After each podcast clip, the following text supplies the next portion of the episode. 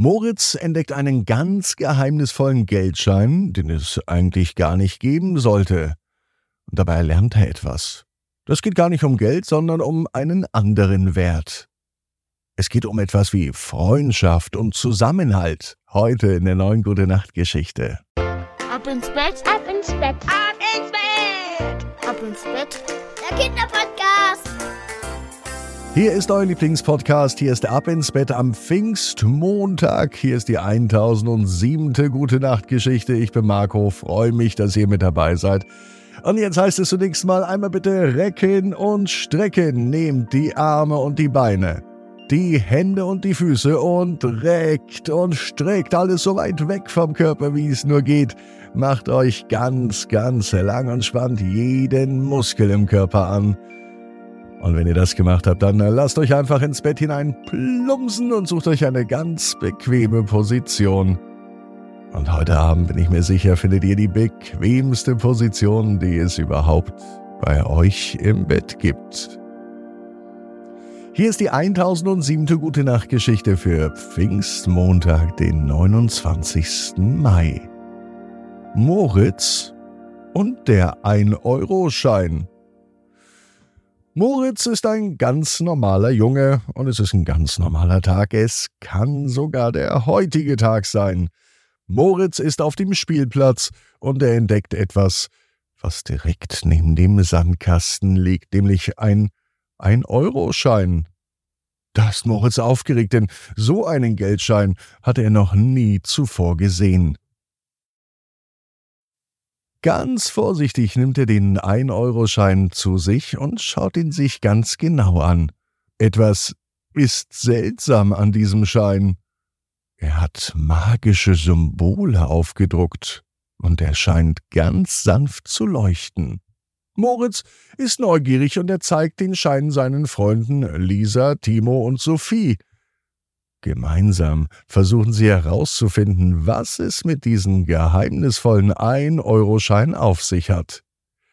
Sie gehen zunächst zur Bücherei. Dort versuchen sie etwas zu finden. Doch sie finden heraus, dass es keinen 1-Euro-Schein in der Welt gibt. Nicht mal einen mit magischen Eigenschaften. Nun sind sie noch mehr fasziniert und können es kaum glauben. Es heißt nun also, dass sie dem Geheimnis des Scheins selbst auf die Spur kommen müssen. Moritz und seine Freunde beschließen, den Ein-Euro-Schein ja so ähnlich wie ein Abenteuerspiel zu behandeln. Sie stellen Regeln auf und sie geben sich gegenseitig Aufgaben.